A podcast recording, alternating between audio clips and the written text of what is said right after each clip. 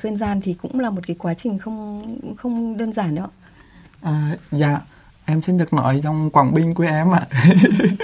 À, khi mà em bắt đầu đi học ấy thì em học uh, học thính phong.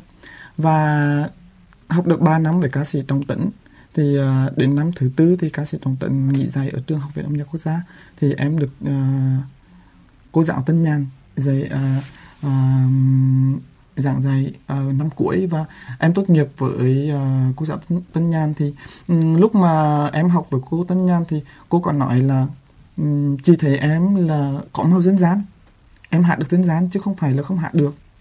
Và um, lúc mà em học đó thì em cũng có cái ảnh hưởng từ uh, từ cô giáo và mình mình mình thấy được là những cái giá điều nó nó nó nó nó nó mượt mà và nó nó nó có những cái cái cái xử lý nó tinh tế về dân gian ấy mình cảm giác là mình có thể làm được. Nhưng mà lúc đó kiểu, kiểu vì là kỹ thuật của mình nó đang đang bị nón quá nên là mình mình mình chưa thể hiện nó ra được nhiều. Thế nhưng mà là ừ, bởi vì là ừ, người ta cũng bảo là ừ, mưa dâm thấm lâu. Và từ trong bản thân mình cũng thấy cái đó là phù hợp với mình. Thế là em cứ theo đuổi dân gian từ đó và đến bây giờ em cứ theo đuổi lên như vậy bản thân thắng thì có thấy là mình thực sự hợp với dòng dân gian không À, bản thân em thì cũng thấy hợp dân gian nhưng mà em vẫn thích là mình là một ca sĩ có đa màu sắc à, bên cạnh đó em vẫn hát trữ tinh và em hát uh, pop mà pop là lúc lúc mà vào miền Nam thì em đi diễn em vẫn hát pop và những cái bài mà nó trẻ trung hơn một một chút. Vâng. À.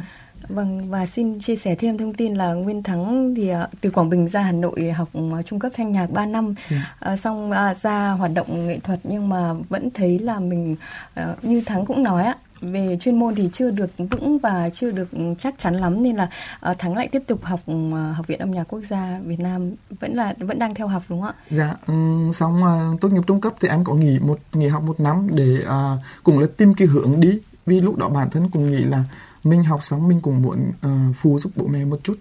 Chứ bây giờ mà mình cứ đi học mãi như thế thì uh, bố mẹ cũng rất là khó khăn. Thì em nghỉ một năm em đi em đi làm. Nhưng mà sau đó trong một năm đó em cũng tìm kiếm công việc và um, có những những cái suy nghĩ nó trăn trở đấy rốt cuộc là cũng cũng là nghề chọn nghề chọn mình. Và em quay lại em đi học lại thanh nhạc quay lại đi học đại, đại học. Và bây giờ hiện tại thì em đang học với phó giáo sư tiến sĩ Ngọc Lan. Và năm nay là đang năm cuối. ấy. Vâng. Điều đó cũng cho thấy là Nguyên Thắng rất là nỗ lực uh, trong việc mà học tập và trau dồi kiến thức. Uh, gần đây thì uh, Nguyên Thắng gắn liền với những cái MV mang tính thời sự và xã hội như là Cơn say vào cuộc đời hay là Ước nguyện và đều là sáng tác của nhạc sĩ Đỗ Phương, uh, phó giám đốc nhà hát nhạc vũ kịch Việt Nam, uh, một tác giả mà gắn liền với rất là nhiều những cái tác phẩm, những cái bài hát về đề tài xã hội. À, một cái thị trường âm nhạc mà sôi động như hiện nay và để cho khán giả nhớ mặt biết tên thì cũng rất là khó khăn với những ca sĩ trẻ. Vậy vì sao mà đến bây giờ Nguyên Thắng với có mới có những cái sản phẩm âm nhạc riêng dành cho mình như vậy?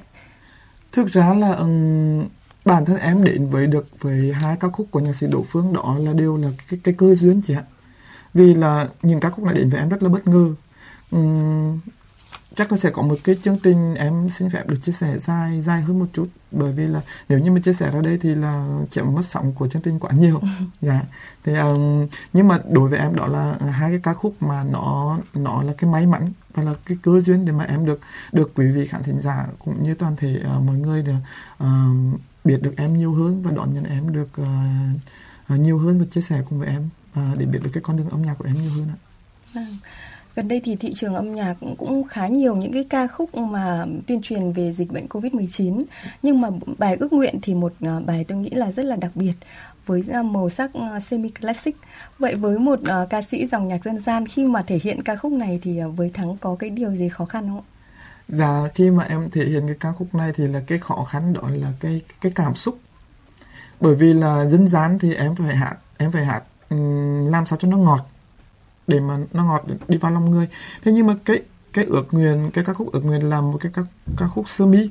Mình không thể hát ngọt được mà mình phải thổi được cái lửa vào trong đó và truyền tải được cái cảm xúc mà nó nó nó nó nó nó, nó cái cảm xúc mà để mà cho người nghe người ta cảm nhận được những cái câu những cái từ những cái ý tứ của nhạc sĩ việt trong đó thì cái cái cảm xúc là cái khó nhất đối với em. Vâng. Yeah.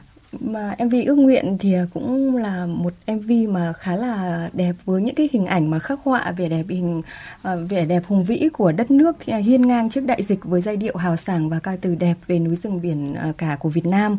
Và bây giờ thì trước khi mà tiếp tục trò chuyện với các ca sĩ thì mời quý vị và các bạn cùng nghe bài ước nguyện sáng tác của nhạc sĩ Đỗ Phương với giọng hát của Nguyên Thắng.